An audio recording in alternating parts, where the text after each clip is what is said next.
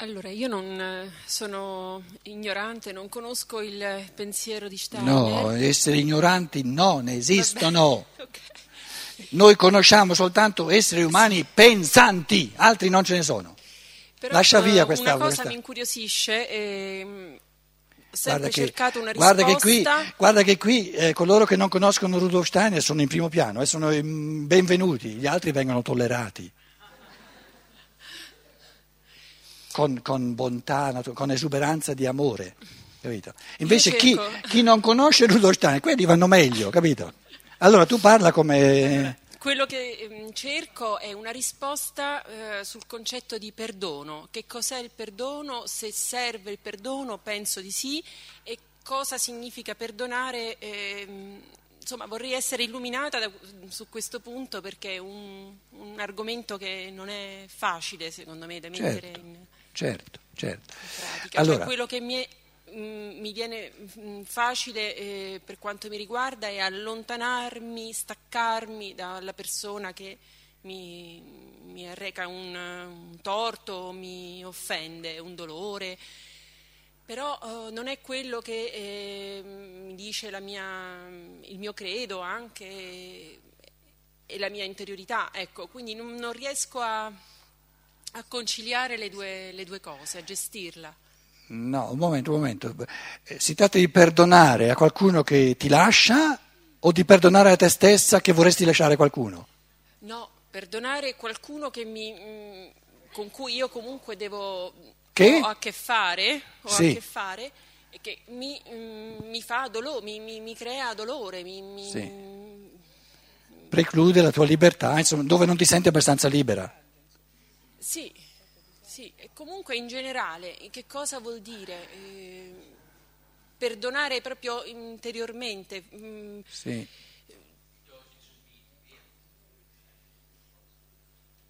Sì, sì, ci siamo, ci siamo. Allora, prendiamo un altro caso. Le disquisizioni troppo teoriche non servono a nulla, vanno fatte eh, su casi concreti. In un contesto di guerra, supponiamo di essere nella ex Jugoslavia,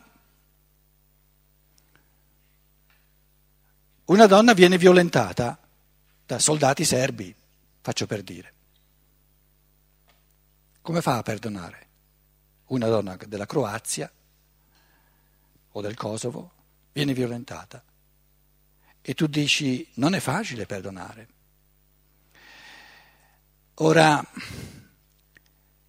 il perdono del passato si riferiva alle forze del cuore. Dai che hai forze abbastanza del cuore e dell'amore, perdonalo, dai, non sapeva far altro. Queste forze del cuore che perdonano vengono sempre meno, sempre più meno, quindi dobbiamo trovare motivazioni in chiave del- di pensiero molto più oggettive per darci la forza di perdonare. Allora, la riflessione da fare è che supponiamo che questo soldato sia pieno di brame, mm, di istinti sessuali, non sa far altro. Però, se io non avessi nulla a che fare con lui, se non avessi nessun passato con lui, questa istintualità non investirebbe me, investirebbe un'altra donna.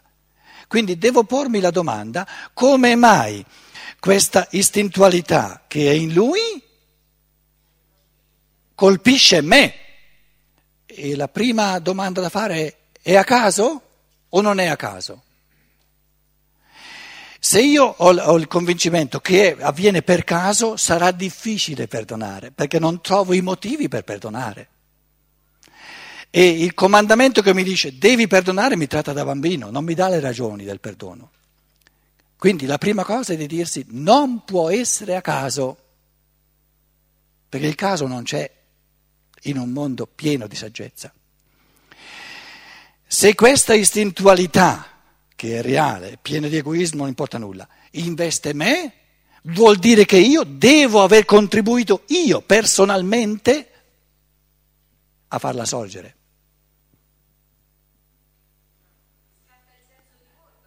No, no, no. No, io non ho detto che è colpa mia, è opera mia. Chiarissimo, mi scusi. Perché diventare un io eh, autonomo senza generare in sé una somma infinita di egoismo non è possibile. Quindi ognuno di noi si trova nel centro dell'evoluzione, a metà dell'evoluzione, a essere una somma infinita di egoismo, non c'è altra soluzione. Quindi io ricevo, mi investe de, di tutte le persone attorno soltanto quell'egoismo che mi riguarda perché ho contribuito io a costruirlo. Ma il fatto che io abbia contribuito a costruirlo non è una colpa, è una necessità evolutiva. E siccome ho dovuto farlo per diventare un io autonomo, mi viene incontro per darmi la possibilità di pareggiare l'egoismo che io ho creato nell'altro con l'amore.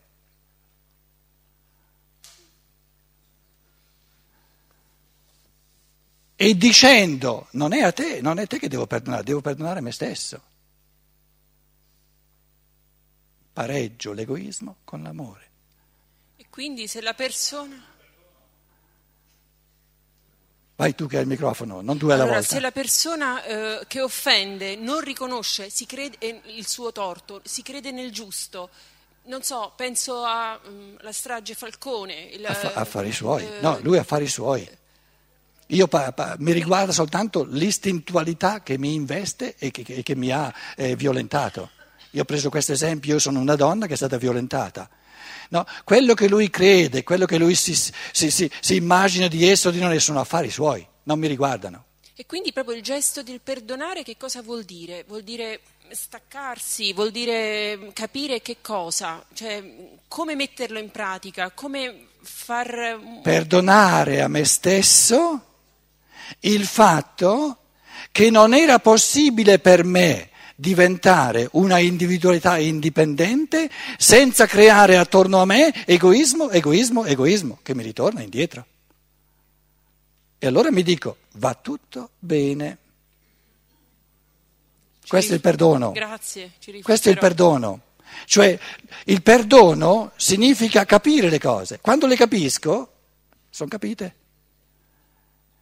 Perché capire qualcosa significa terminare di dare la colpa a lui e terminare di dare la colpa a me. E se non ci sono colpe, va tutto bene, ci sono compiti per far passi in avanti. E il primo compito è quello di renderci conto che siamo tutti pieni al 100% di egoismo. E non c'è, eh, non c'è altra possibilità. E allora va tutto bene. Allora mi resta il compito di dire cosa posso fare giorno per giorno, di aggiungere all'amore di sé che ognuno ha, e ce l'ho anch'io, l'amore per l'altro. Questo non significa che dice esattamente come questa donna gestirà adesso la sua, eh, come dire, eh, il concepimento, il suo concepimento, la sua gestazione, se, se ce la fa, se deve o non deve abortire, eccetera, eccetera, eccetera. Tutto questo lo lasciamo a lei. Tu facevi la domanda del perdonare. Perdonare significa capire che non mi, so, non mi può succedere nulla senza che sia il mio io a portarmelo incontro perché mi appartiene. Quindi il mio io è andato a pescarlo, questo violentatore, e me l'ha portato incontro perché ho voluto io incontrarlo, perché mi appartiene.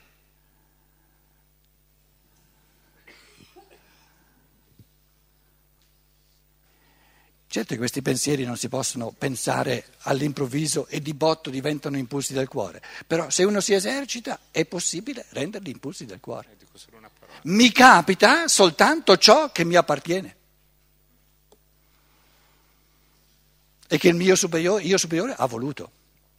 La mia libertà sta soltanto nel decidere cosa ne faccio come reagisco a ciò che mi capita, ma la mia libertà non decide mai ciò che mi capita. Non sono stato io a decidere liberamente che questo uomo istintuale mi, mi violenta. Io posso decidere cosa ne faccio. E la prima cosa da fare è di capire. Perché se capisco l'origine di un fenomeno, è già risolto tutto, no? Lo capisco. L'origine sono io altrimenti questa istintualità avrebbe colpito un'altra donna e non me. E il primo passo è di dirsi nulla avviene a caso.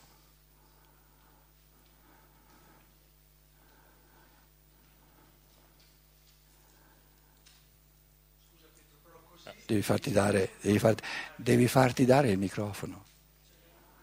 Io scusa, volevo dire solo una parola su questa cosa del perdono. Il perdono è un fatto mio, cioè l'altra persona può, non, non, è che può non sapere, non c'entra nulla, il perdono è una cosa che io faccio a me, dentro di me, cioè eh, non, non, riguarda nessun altro. Quando, quando, uno riesce alla fine a perdonare anche una piccola cosa, si accorge che questa cosa avviene dentro di me, non riguarda l'altro, non, non è che glielo devi dire all'altro, perché non lo riguarda lui. E effettivamente è una cosa che sciogli dentro di te e, non, e da nessun'altra parte. Guardate, ehm, vi riprendo la cosa da un altro lato, sono cose molto importanti.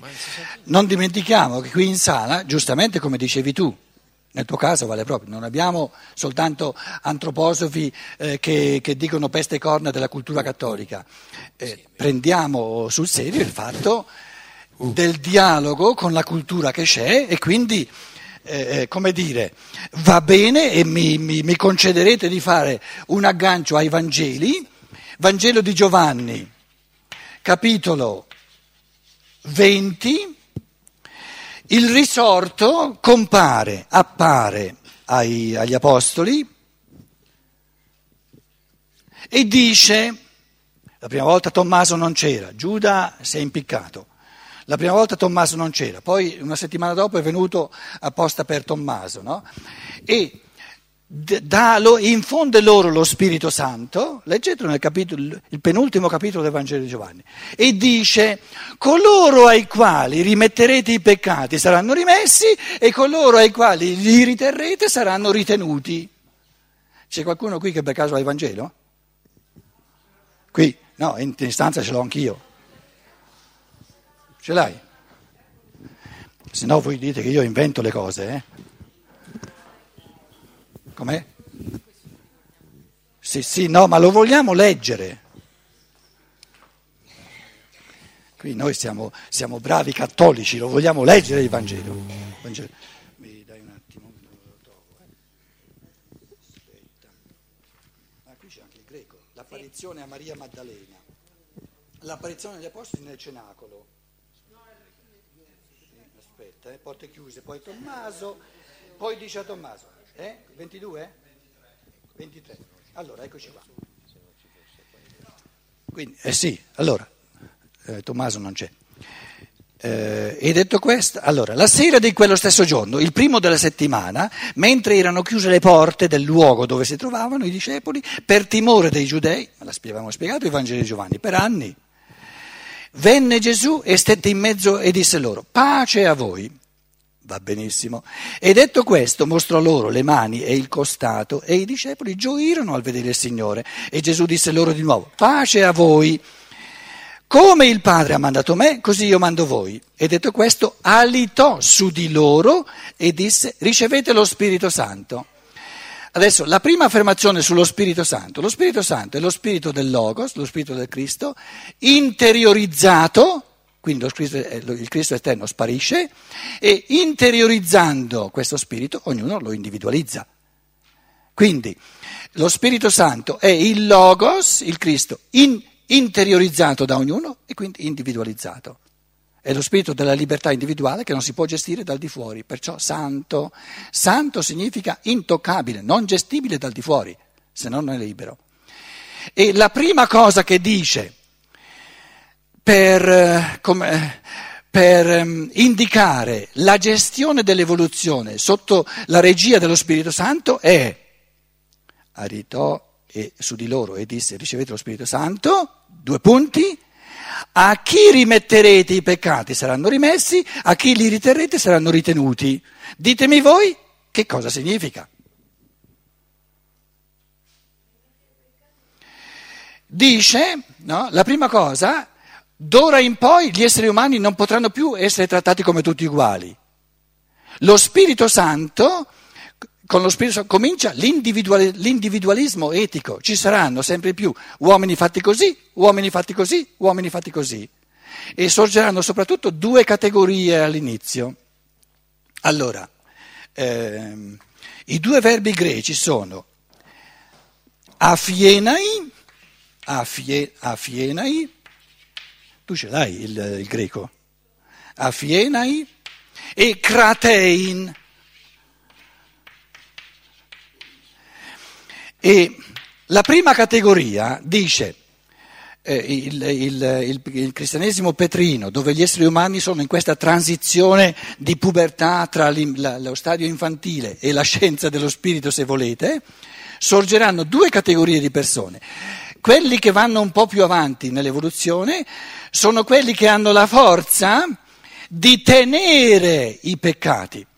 Quelli invece che non hanno la forza di tenere, a quelli glieli dovete portare via. A fiene significa a quelli glieli portate via, portar via. A fienai significa portar via. Cratein significa eh, trovare la forza di afferrare, tenere in mano, tenere fermo in mano, tenere fermo in mano. Adesso ve lo traduco in italiano. Perché il, il perdono della confessione no, è parte da questa frase qui. Perdonare significa eh, eh, appurare, rendersi conto. Il, il, pastore, diciamo, che dovrebbe essere un pochino più evoluto, si rende conto, qui ho a che fare con un bambino incapace di tenere fermo in mano, di prendere su di sé le conseguenze karmiche del suo agire, non essendo ancora capace di prendere su di sé le conseguenze karmiche del suo agire, perché prendere su di sé significa io devo creare il, il pareggio karmico. Allora, se non ha ancora questa forza, di attribuire a sé le conseguenze delle sue azioni e di dire mi dovrà, voglio che tutto mi ritorni per creare io il pareggio karmico, perché non sono un bambino, se non è capace di prendere su di sé le conseguenze delle sue azioni, glieli portate via. Lo aiutate prendendo voi in mano le conseguenze delle sue azioni, perché lui è ancora un bambino e, non le sa portare. Quando un bambino piccolo eh, sparge la marmellata per tutta una stanza, o il latte, lo, lo, eccetera, eccetera, eccetera. Un bambino piccolo. Vogliamo punirlo, vogliamo sottoporlo a, a, a, dire, a, portare le conseguenze delle sue azioni. Non ha ancora questa forza, non ha ancora questa capacità. I genitori sopperiscono, prendono loro il pareggio karmico e puliscono la stanza. Quando il bambino ha 10 anni, quindi, o addirittura 15 anni, dicono no, no, no, l'hai sporcata tu, la pulisci tu. Allora lo Spirito Santo, cioè l'individualismo etico, crea dapprima due tipi fondamentali di persone. Quelli moralmente più, più avanti nell'evoluzione, che hanno la forza di tenerli i peccati. Cos'è un peccato? Un pecca- ogni azione è un peccato perché ogni azione è una parzialità. Quando io devo compiere un'azione, devo, devo, avere il coraggio di essere parziale, perché se io volessi fare tutto in una volta non farei mai nulla. Se la mamma col bambino adesso vuol fare un'azione, come dire, usare una misura un po' severa, è nella natura che è parziale perché manca il lato della, della, della dolcezza. Quindi il pareggio della severità è la dolcezza. Se fa un'azione dolce, un trattamento dolce, è altrettanto unilaterale e il pareggio è la severità. Quindi agire significa sempre essere unilaterali. E per fortuna c'è il karma che ci riporta le persone corrispondenti e, le, e, e le, le, occasioni corrispondenti per pareggiare. Pareggiare significa integrare, integrare, integrare, andare sempre di più dalla parzialità alla totalità.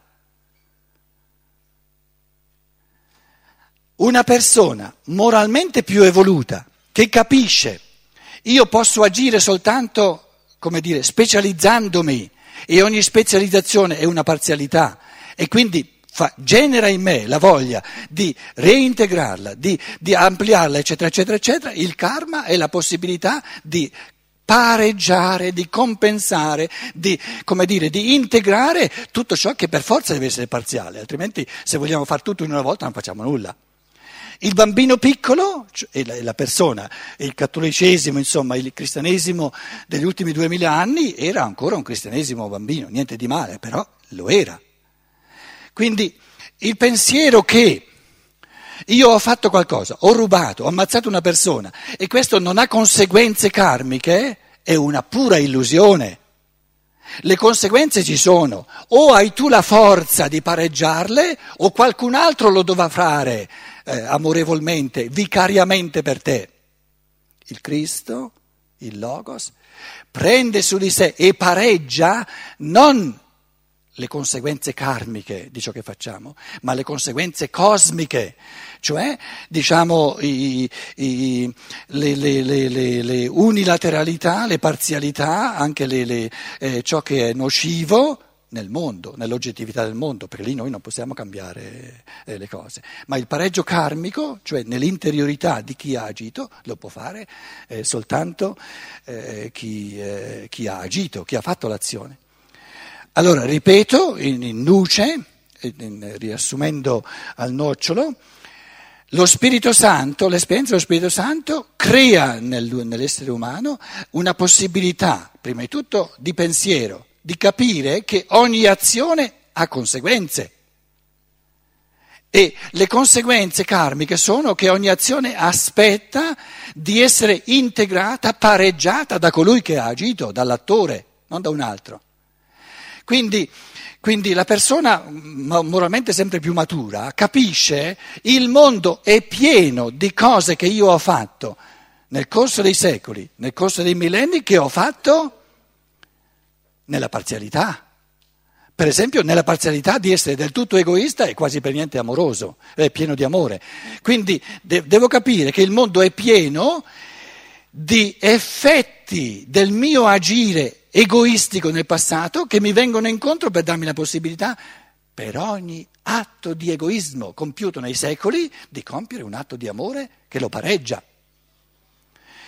Se un essere umano, un bravo cattolico, di questi misteri del karma, dove uno deve perdonare a se stesso di essere stato così parziale, di essere stato così egoistico e si perdona soltanto pareggiando l'egoismo con l'amore. Se non è ancora abbastanza avanti da capire questo, bisogna trattarlo da bambino e portargli via le conseguenze del suo agire.